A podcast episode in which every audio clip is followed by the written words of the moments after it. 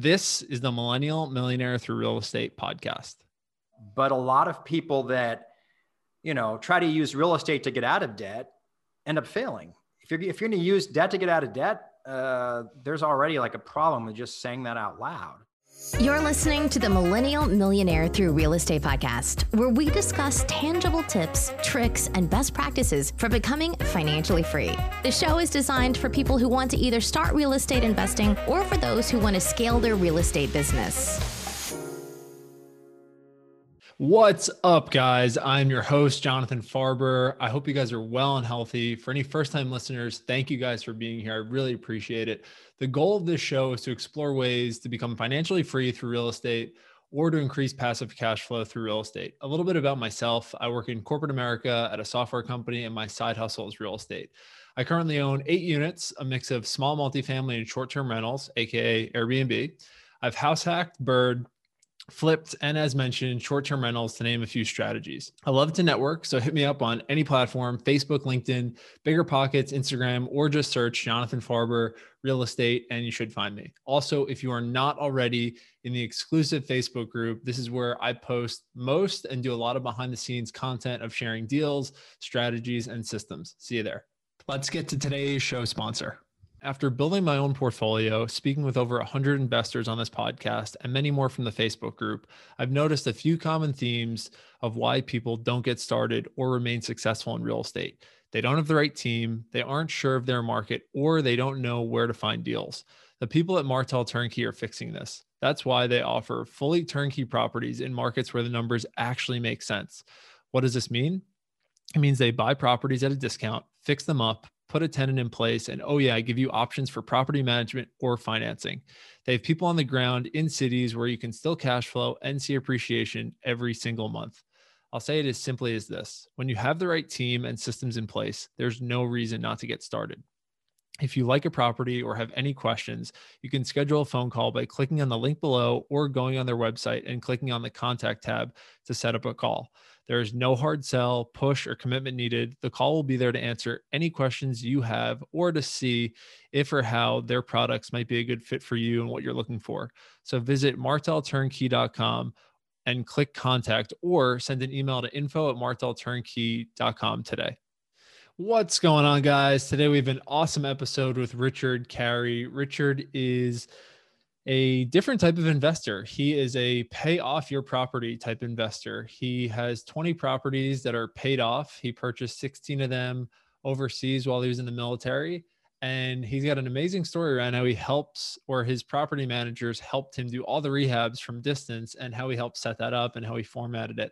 He invests primarily in Montgomery, Alabama, but he is looking to invest in Indiana um, a little bit further from home because he lo- does live in Alabama himself. But um, got just a great story of how he was able to build this empire while he was in the military, making a very um, I would say average or slightly above average salary or income, and just scaling a portfolio, paying off properties, and being able to retire at a moderately young age very comfortably. So, for those that are curious what strategies there are. Should I pay my property off or should I put as little down? This is just a really good perspective of how to build a very safe, stable portfolio over a period of years and then be able to retire very comfortably without having to depend on a retirement account or a 401k or a Roth, anything like that. He has properties that are paying him every month. And like I said, 20 paid off properties while he was in the military. So it's just an awesome story. The main learning I had from this show was how to have your property managers oversee your property renovations. So he was buying property from a different country, he was deployed. And within that, then his property managers were overseeing the work that was being done. He was doing rehabs on these jobs and he was having property managers basically oversee all that and update him as it was happening. And he goes through his whole process of that, how he was doing it or what made him feel comfortable with that. And then kind of at the end, just explain specifics of how he was paying them, how he was managing them, and all those sorts of things. So, really interesting stuff. Today's tangible tip if you guys are like me, sometimes you don't have time to send full messages. So, you just got to come back with an emoji. So, some keyboard shortcuts. If you have a Windows computer, if you hit Windows, period, it will bring up the emojis and you can pick them from there. And if you have a Mac, it's Control Command Space and you can pick your emojis from there. small one, kind of a weird one, guys, but you know, every little extra second might count. And sometimes we're just kind of tied up. And if you can't double tap the message to send the little emoji through, this is a little better way to do it. So, anyway, that's today's tangible tip. Really great episode today with Richard Carey. Enjoy. All right, Richard, what is going on, man? Welcome to the podcast. Thank you so much for being here.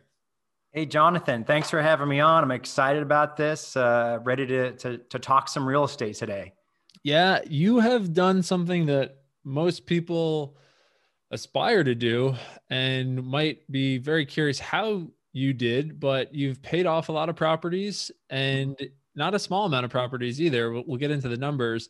And you've also purchased a lot of properties, not just from out of state, but out of country, yeah. uh, which is just an interesting concept in itself. And um, we're going to get into all that. So, Richard, if you wouldn't mind, just for the people that haven't checked you out yet or checked out your blog. Could you give our listeners a quick background from a high level of how you got into real estate investing, and then also from a high level what you do in real estate today? Uh, to what capacity? Yeah. So, I mean, my story is, you know, I was in the military, right? I was in the Air Force, and uh, saying I was in the Air Force is very recent for me because I just retired uh, August of 2020. So I did 20 years in the Air Force, and the whole time I was in the Air Force, I was very interested in real estate. Like I wanted to find a way to invest in real estate and make it work. And and really, for me, a big part of that was wanting to have a backup. Uh, let's say that I didn't get a military retirement, or for some reason I decided to leave the military before 20 years. I was just kind of hoping that there'd be something there for me where if I uh, didn't want to work again, but didn't end up, but didn't end up with a retirement, I'd have something. So I always had that in mind. Like I've got to invest well. I've, I've got to do real estate. And so throughout my entire time in the military, I tried a bunch of different things and kept trying things with flips and buying homes in expensive areas. And uh, I did some stuff with new construction and eventually ended up on the formula that worked for me, which is just having uh, buy and hold rentals at a certain price point, uh, which I just kind of say like C class properties you know, like in a small town in, in Alabama. I say small town, but it's Montgomery, Alabama, and that which is the capital. And that's what ended up working for me. But it, but I had to try and learn a lot of things to get to the point where I figured this all out. I did this from a very compared to most real estate investors. I did it from a um, I would say frugal kind of you know let's let's save our money let's let's try to pay cash for some of these properties i actually paid off my mortgage on my uh, primary residence quickly i did it in seven years uh, early in my career and my approach and real estate story i guess real estate investing story is different than most uh, people you hear on podcasts but I ended up in a pretty good place um, I've now retired. Uh, when I was in the military, I was overseas most of the time. So I did a lot of this buying from overseas, and I used a management company to help me take care of things while I was gone. Now that I'm retired and I'm in the city where all my real estate is, uh, I took over management of my 20 properties, which I guess we'll get to numbers later. And then I bought 10 more recently, 10 more doors. And I, I bought those with, uh, you know, by using uh, loans and I'm just uh, focused on scaling now. I'm focused on buying more real estate. And uh, for me, this real estate thing now is my, you could say full time career. Uh, at the moment, I wouldn't call it full time, but I suppose if I buy a big enough project, it, it could become full time. So that's kind of me in a, in a nutshell. Hopefully, that's a good introduction. Great introduction. So, uh, yeah, just digging into it a little bit more um, the, the actual number of units, I mean, what we were talking about and what I saw just on your kind of um, like investment background was 20 paid off properties and 16 yeah. of them were bought while you were overseas. So could you maybe just take us back to the first deal and then if we could go through kind of how it scaled and you know the main boxes on each deal how you were finding these deals mm-hmm. how you were funding these deals how you're yeah. managing these deals that sort of stuff yeah, like obviously there's a lot to that. Uh, the first thing that I would talk about is I bought my primary residence. Now, when you're in the, when you're in the military, you're not going to have a primary residence for long because you move every one to three years. But I bought a primary residence in Alexandria, Virginia, which is essentially Washington, D.C. in 2003. I bought a townhouse for $280,000. thought it would be the worst mistake of my life because I thought that was a lot of money back then. Um, about a year later, it was worth more than 400,000. And I was like, wow, okay, like this, this real estate stuff is crazy. Well, of course I ended up renting out that property. Again, I, I told you about my, my philosophy is a little bit different than most uh, investors I know, but I, I sort of had this idea of like, well, let's see if we can play this, pay this mortgage off fast. And me and my wife paid it off in seven years. During that time, we also flipped properties while we were overseas with a partner. Uh, and that's a way that I made some extra money. I also kind of took a lot of my uh, anything that I could save, I would invest, and I just kind of invested in straight index funds. And so I, I did that for a decent amount of time. I basically from 2000 until about 2013 when I started using that money to buy real estate. Um, that takes us to eventually when I end up in when, eventually when I end up in Montgomery, Alabama in 2013. At that point, I have a paid off single family home in Alexandria, Virginia, which uh, doesn't actually cash flow that well, but has had a decent amount of appreciation. Uh, and that's something that that I want to talk about later about uh, the whole, you know, buying if you buy in a high cost of living area, you know, how that ends up working out financially for people most of the time. But um, got to Montgomery, Alabama, and met another military investor while I was here, and he explained to me that he had been buying properties uh, for the past year or so. And he picked up like, I think he said he picked up four or five and he was like making a ton of money on them. And I was kind of shocked. I actually didn't expect to do real estate in Montgomery, Alabama.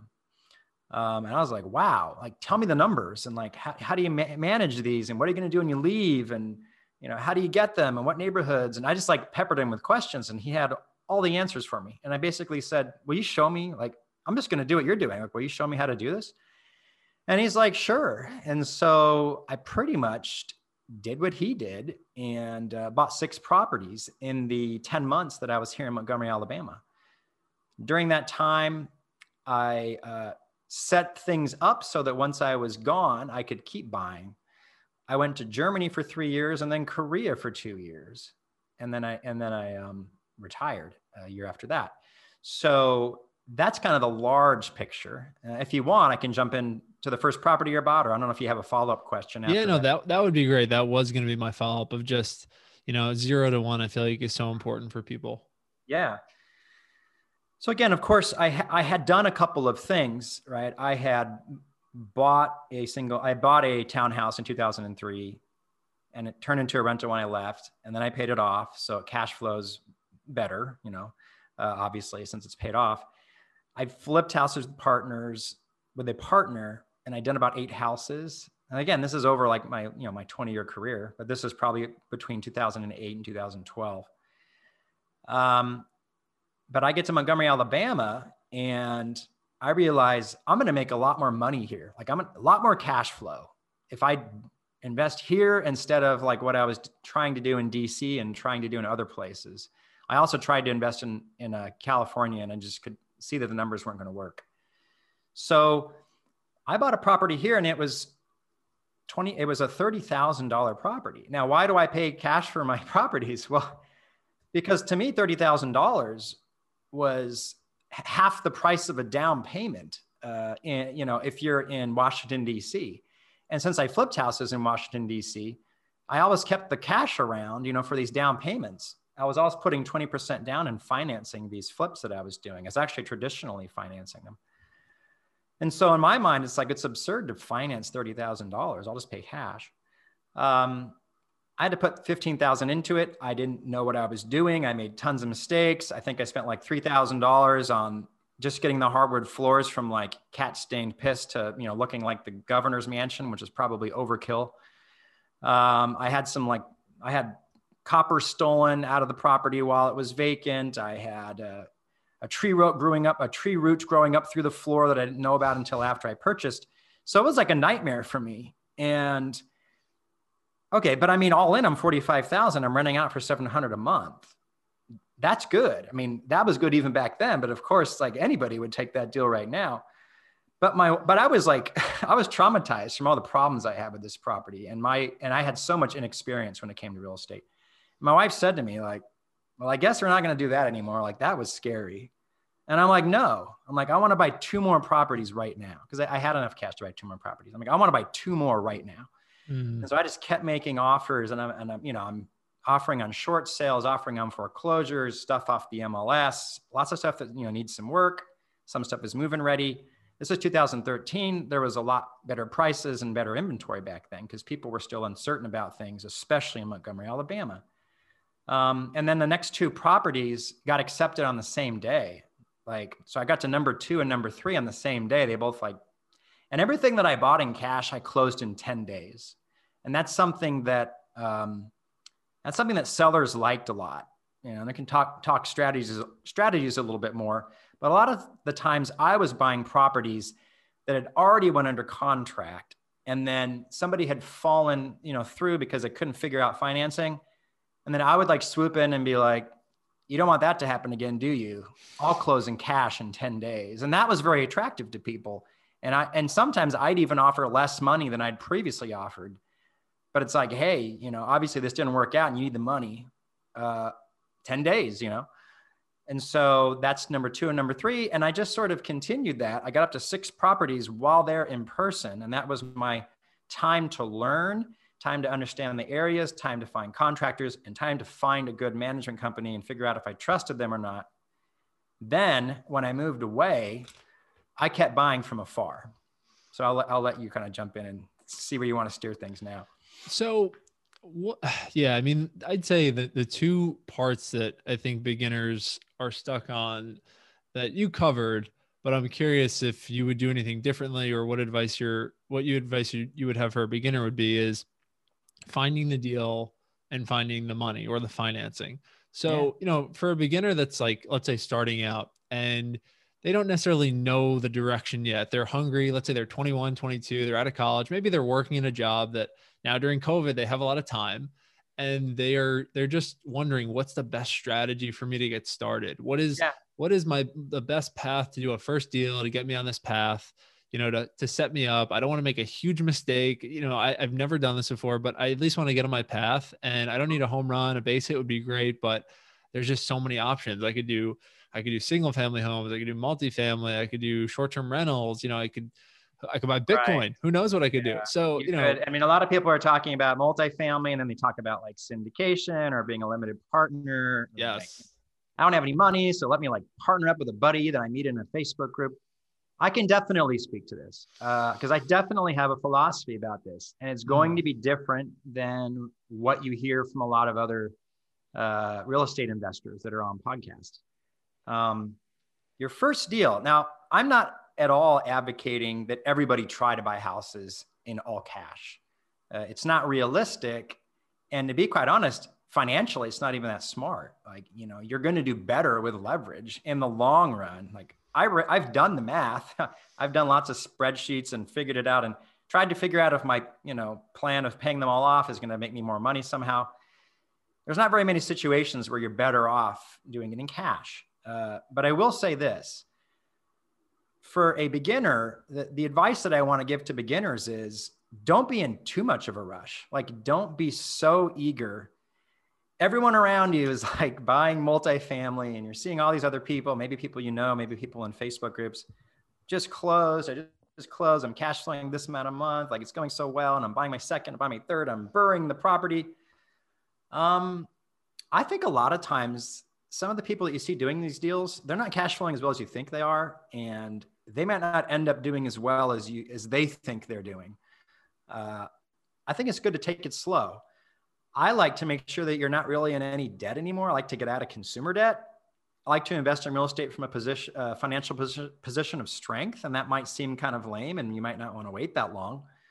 Uh, but a lot of people that you know try to use real estate to get out of debt end up failing. If you're if you're going to use debt to get out of debt, uh, there's already like a problem with just saying that out loud. So, I think what I'd say to people is the way that I like to invest in real estate or, or talk have talk a beginner through it is figure out a way that you can buy your first property with a traditional loan with 20% down.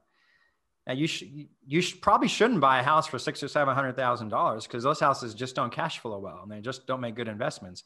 It's going to be something between like a hundred and two hundred thousand dollars. So you can do the math and figure out how much of a down payment you'll need, but you need to save up that down payment. And, and I think this idea of like but I can use other people's money, but I can like, you know, use credit cards, but I can, um, I can do seller financing. There's all these podcasts and courses and books about like, you can buy now, you don't need money. You know, it doesn't matter if you have bad credit. I think all that's kind of a bad idea. Everything, all, all that stuff is true, right? You can, you can do that, but those are advanced strategies that I think work well for people that are may, maybe like in my position and they're like, okay, I've got like 30 properties, but I really want to buy this, you know, 30 plex and it's going to be kind of difficult. So maybe I should get creative. And, and why do I say that? It's because I have the experience where the chances that this will get screwed up and I'll end up in trouble with my money or my investor's money or my grandma's IRA money is like a lot lower. Uh, I think that when you're getting started, you want to find that 20% down uh, the other thing I'll say is it, you've got to somehow find an off market deal these days. You're going to send out letters. You're, you know, that, I think that's a big one sending out letters, uh, driving for dollars. Just going, you know, just looking stuff up on the MLS and then making offers and buying a property these days, you're just not going to cash flow. It's just not going to happen. So you have to find your own way to find off market deals. And 20% down, traditional financing, do one property, get going on it, like own it for a year and, you know, see if things are working out, make sure the market's not going down on you, it's staying steady or it's going up, make sure that this isn't like a huge mess for you. And then it's like, okay, like this is going well. I'm going to save up another 20% down. I'm going to buy another property. Now that's kind of my, I don't know if you call that ultra conservative, but I think that's the smartest way to get started. Mm-hmm. And I would caution against Googling every no money down strategy you can just because you're eager to get your foot in the door. Hmm. And there's my spiel. yeah. I mean, it's interesting because I think a con- it's funny. It, it just all comes down to goals, right? Like some people, they, they know their goals and some people don't. And then from there, they can align a strategy. I think the problem or the, the finding most people run into is they set a goal before they have education and then they realize that that's not the goal that aligns with maybe where they want to be someday. Yeah. Or they don't it's not aligned with their short-term goal or their long like there's a mismatch and i think that's where people either realize they need to pivot or they need to do a little bit more thinking on the front end to figure out okay do i want to at what age do i want to have this by and then from there the strategies develop you know? So if you want it by a certain age, you can pay off a certain number of properties or take certain type of loans that'll get you there by that time. And with some people that have more aggressive goals, you know, they hate their job or they just want to do this full time. I think we're talking about, you know, two different things in that category. So it's very interesting. And having paid off property, you know, it's almost the same way that I think about it with like a 1031 exchange. Everyone, you know, puts it down that if people have to pay taxes on profit, but at the same time, it's no reason to rush into a bad deal to do a 1031 exchange. That's the same sure. thing I think about with equity in a home. Everyone's saying you need to tap that equity and pull it out. But at the same time, it's very safe, it's very stable. Your cash flow is much higher. And if you're happy with it, don't listen to anyone else. Like whatever makes you happy or kind of aligns with your purpose. So that's, I guess, the moral of the story that I think about. And then there's so many ways to cut it from there. As far as some questions for the types of deals that you were doing, or finding at that time. Can you talk about like the business model you were doing? Were you buying these as turnkey properties? Were these burr properties? Uh-huh. What what investment criteria did you have at the time, or what investment criteria do you do you like? So I guess really just business model, um, investment criteria, the two main questions. Yeah.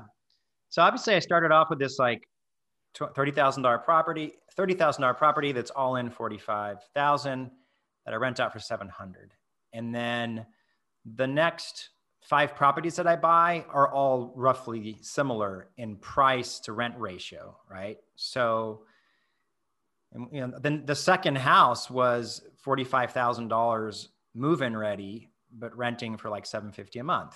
Now that's amazing. Every, everybody's like, I want, you know, uh, every, anybody would buy that right now, and so would I. I would finance a, a hundred of them. Right. Today. It's like they're. But I didn't know catch. That. I didn't know yeah. that back then. In fact, right. my wife said we should have bought twenty houses, and I'm like, no, I think six is fine. but um, uh, so that was kind of my okay. I this seems like it's going to cash flow well, but you have to. It's easy to look back and be like, well, of course it's going to cash flow well. That's amazing.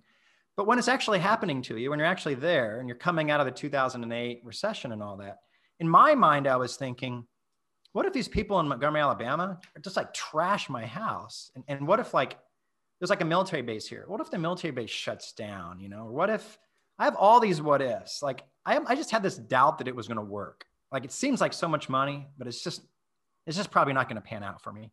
So that's why I bought six instead of you know 20 or 30, right? Because it, it, looks so good on paper, but I'm ultra conservative. Mm. And so I'm like, well, I'm going to buy these six and move away and, and see how things go. Well, it was clear that once I left, like they, they all did great. And I'm just like, well, I guess I should just keep buying. As far as my how my model was set up, and, and this is this was very key to to my success. I had a management company that I felt like had my best interests at heart, that I had like direct communication with the owners. They, they weren't like super big. They had about 350 properties. About 250 of those properties were theirs. And then like 100 were people like me that they were just investors. I noticed from working with them on my six properties, I, I had a property manager when I was there locally because I wanted to test drive them because I knew I was leaving the area. Um, I knew that they, you know, that they were keeping my expenses low and finding good people. And I just, they were trustworthy and they weren't like shady. And I bring this all up because I had already fired property managers in the past from my property in Alexandria, Virginia. So this isn't like all brand new to me. Uh, there are bad property managers out there. So, um, but the trick was I wanted to keep buying properties from overseas, but I had nobody to manage the rehabs. And you make more money and you you know you create more value when you buy a property that has issues. And then you you know you, you go in and do all the work and, and bring it up to rent ready. And that's even more true today much more true today. Um, so i worked out a deal with my property manager like if you guys will manage these rehabs for me when i'm gone i'm going to buy them in bad shape and you've got to actually manage the rehab.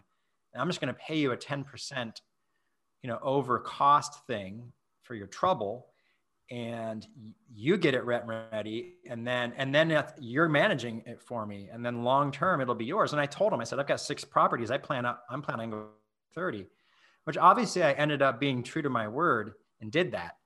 They didn't like the idea because it seemed like a lot of extra work for them but i did we, we said let's try it once and we did it on number seven and it went smooth and then i basically did it like every month or two months hmm until I had 20 properties.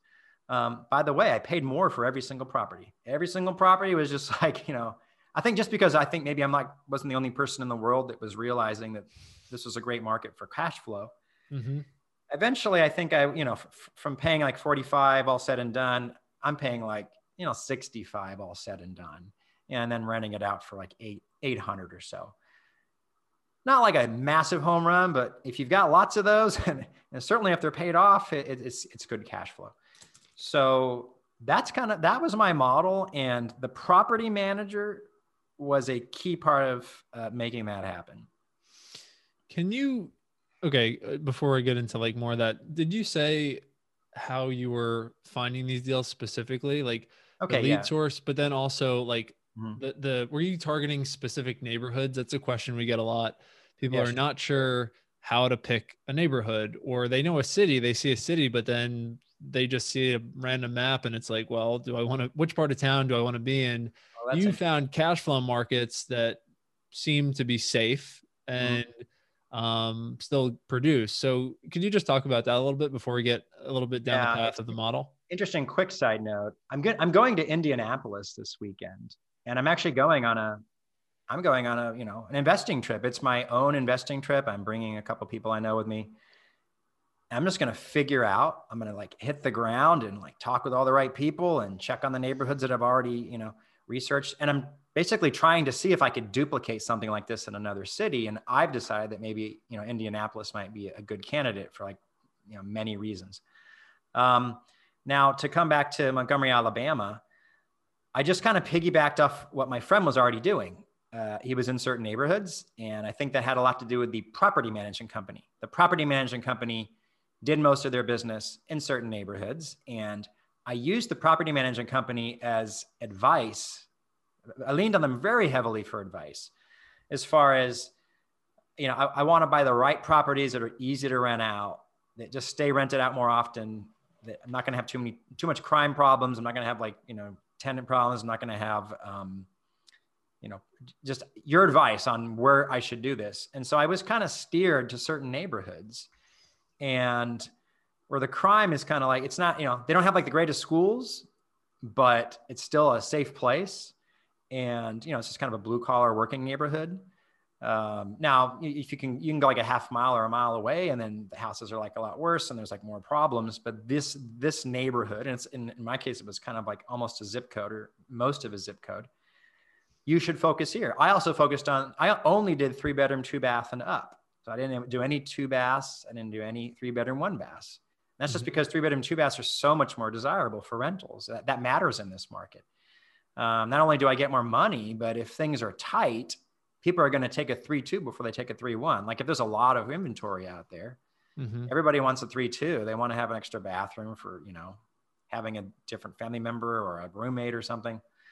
So that's just one of the strategies that I the strategies that I used. But I kind of used what my friend had already been doing and the managing company's advice. In fact, a lot of times I would go to buy a property, even when I had it under contract from overseas. If I had my management comp- company come look at it and they could say something like this street is actually very bad. We have problems or this is a horrible floor plan. Like people people hate it when you know the bedroom is this small. I'd use that as advice and i'd back i'd back out of contracts sometimes sometimes at the expense of of my um, you know of my earnest money. So uh, you need to have it's very important uh, to understand a neighborhood in a city, and that's really where a lot of uh, longer long distance real estate investors fail. You've got to link up with brokers that know what they are doing and, and are going to tell you the truth. You've got to link up with other investors. And I was part of the Montgomery Real Estate Investors Association here, and I still am. And we all talk to each other. Mm-hmm. Um, and I've even, I've even bought properties from other investors here. Um, they've brought me good deals. And um, you know you just you've got to understand it's it's tricky. It in in the neighborhoods that i'm in there are bad streets and good streets. There are bad sides of the street. And there are times where when you cross you know a, a somewhat major road you, you go from great area to horrible area. So if you know you're not going to get that when you just call random real estate agent in austin and tell them that you want to buy a property because you're an investor um, and you're probably going to get steered in the wrong direction. And then, and then if, if you want, I'll give my opinion on, you know, turnkey properties, but a lot of times these turnkey property companies uh, aren't great and take advantage of people on top of the fact that they usually end up not being very good investments. Mm. So, wow. Okay. I do want to talk about turnkey just based on that. But before we do, I just would love to hear, like when you're in Indy this weekend, and it's funny because when COVID hit, um, I wanted to do that to the highest degree. I I literally just left New York and I just moved to a couple of markets I was interested in. Yeah. And just to drive the roads every day and talk to the people and walk and see how things were at night. Um, so when you're on this trip, are there any specifics? Like if someone's listening right now and they're just trying to understand how do I identify the neighborhoods in this market? I'm willing to go, I'll drive around, I'll talk to people, but like, is there anything specific you're going to be looking for, tactical, or maybe something you could advise someone like, if you see that, that's positive. If you see this, it's a huge red flag. I'd say a lot of the things that you're talking about are are issues that I want to have a very good idea of, you know, before I go there. Before I show up, I already want an idea of what neighborhoods might be good and what might, what might be bad. And so I'll, give some advice. I'll talk about what I've been doing for the past two weeks. Um, Perfect. Spoke with, again, I think, yeah, I started by, uh, you know, probably th- through BiggerPockets and through just being an investor and, and, and being sort of in the, you know, I guess blogging and real estate world. I know people in that city. I know people in, in, in there, but also what you could do is you could talk to the Real Estate Investors Association there, and they usually have a Facebook group. Most do can also go on BiggerPockets and go to the BiggerPockets forum for that from that city and start figuring out who who would help you out if you wanted to look into that area.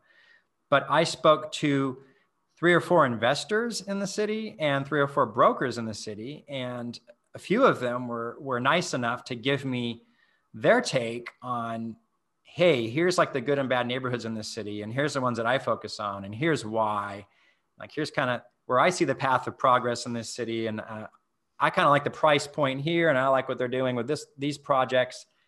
Well, I got that from several different people, and especially if you hear the same thing from two or three different people, that might be an area to focus on. Uh, and then I've got, you know, I've got usually one of the an agent or a broker is going to set you up on one of these feeds where you're going to get like MLS stuff that pops up when it comes on the market, and you can de- decide what areas you want it in, and you can decide what price point you want it and how old the property should be. And so I'm been getting, getting this feed for a couple of weeks, and I've been looking at houses online and like you know walking around the streets with Google Maps and looking at the neighborhoods. And in some cases, like someone would give me a deal and be like, "Well, this this looks like a great multifamily," I look around on Google Maps and realize that the entire street is abandoned multifamilies. And now you got to understand too, that's 2019. That's that's when the, the pictures were taken. So I, I kind of mm. told him, I said, it looked pretty bad on Google Maps, but like I, am interested in checking out, if, you know, if things are like any better in that area, and may, maybe we'll go look at that house. Uh-huh. Um, but that's kind of what I would do first. You've got to do that homework and i've been doing homework with property management companies too. And then you're going to get an idea real fast like well this broker he's super responsive. This particular broker he's been flaky and he hasn't been calling me back or answering my emails. Talk to a couple property management companies. And then when i show up uh, i go see all the ones that i guess impress me the most. I go i meet them all in person as well as having them take me around and show me things as well as look at things on my own as well as drive the neighborhoods that I'm interested in at diff- that I'm interested in at different parts of the day. And I think you were asking about this. Mm-hmm. I think it's pretty important to go check it out on Friday night and Saturday night at uh, 10 or 11 o'clock at night. And if you, you know, if, if you just realize that you've got to leave because it's dangerous, then uh, I wouldn't invest there. Um, and you drive it in the daytime and, you know, you check what it's like on, you know, Sunday afternoon this will just give you a better idea. I think also just seeing the condition of other houses on the street. I mean, is I'm not a fan if there are just a lot of abandoned houses still that are in bad need of being fixed up. And that's like kind of prevalent in the neighborhood that you're thinking about investing in. You're taking a big chance that a bunch of other investors are going to show up and do gut rehabs on all these other properties on your street. Mm-hmm. I like to I like things to be moving on a little bit better than that before I get into a neighborhood. Now, of course, everyone's going to have different goals, and you you might be the one that wants to buy houses for ten thousand, you know, hoping that uh, ten years from now that ends up a historic district and that they've appreciated and gentrified. Uh, but you're taking a big chance by doing that. Uh, I I tend to. I've been very careful with my money always, and I've moved slowly very slowly. And uh, that was painful for me the first 10 or 15, 10 or 12 years when I didn't feel like I was getting anywhere. But then all of a sudden in one year, I, I, I got really far. And then like two years later, I had these 20 paid off properties and all of a sudden it just, you know, all made sense to me. Um, but I guess that'd be my advice is do your homework ahead of time and then go out and check out those neighborhoods at different times of day. But you're not going to know what neighborhoods to go to unless you hear so from brokers and investors. Real quick, do you have an investment criteria that you used to target or still currently target a way to rule uh, properties in or out?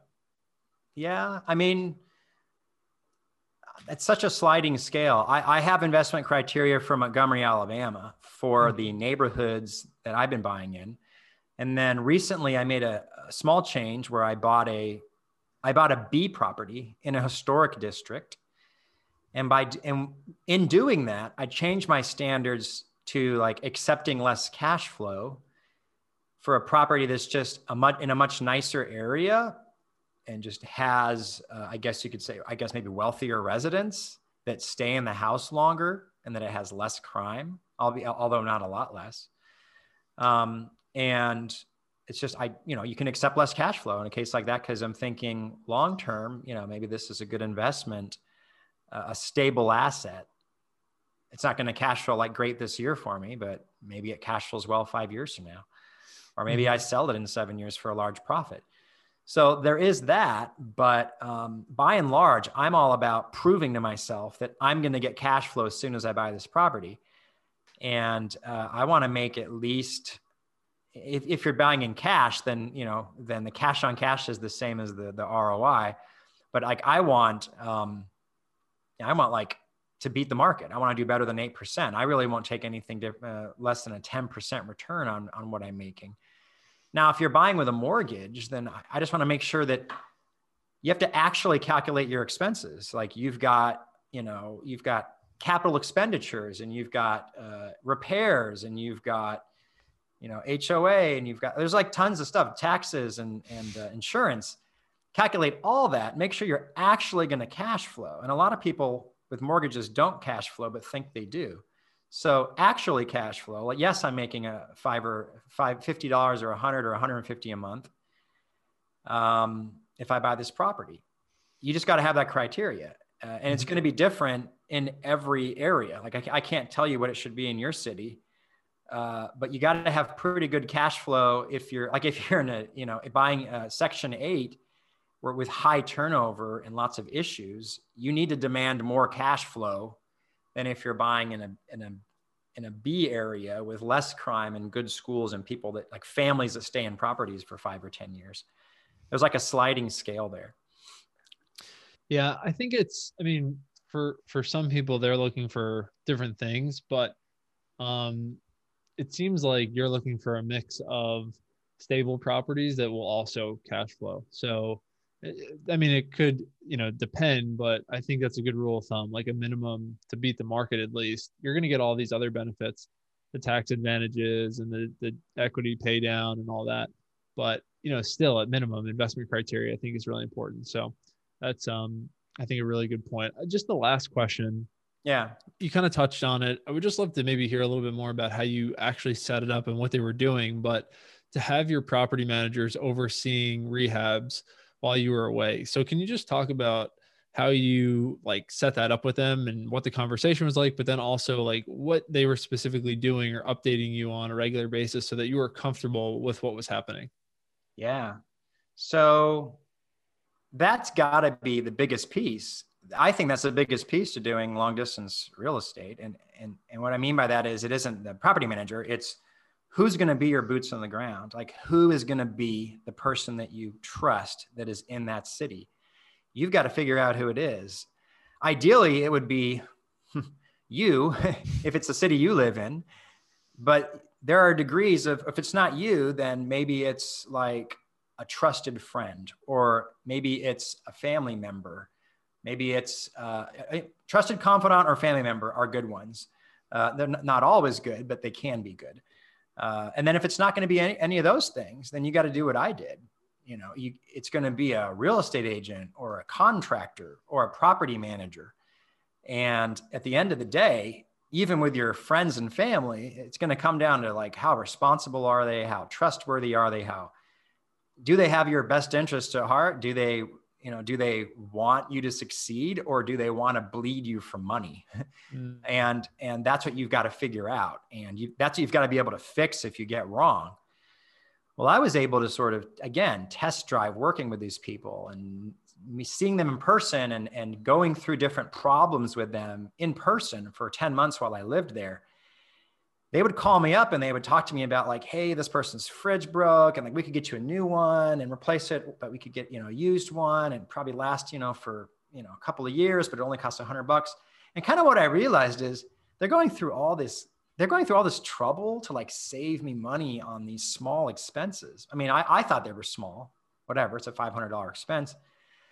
I liked that attitude, the fact that they were doing that. And I kind of thought, okay, these are good people. Th- these people are engaged and they're thinking about my costs and kind of, you know, they know I'll be upset if I'm, you know, spending a fortune.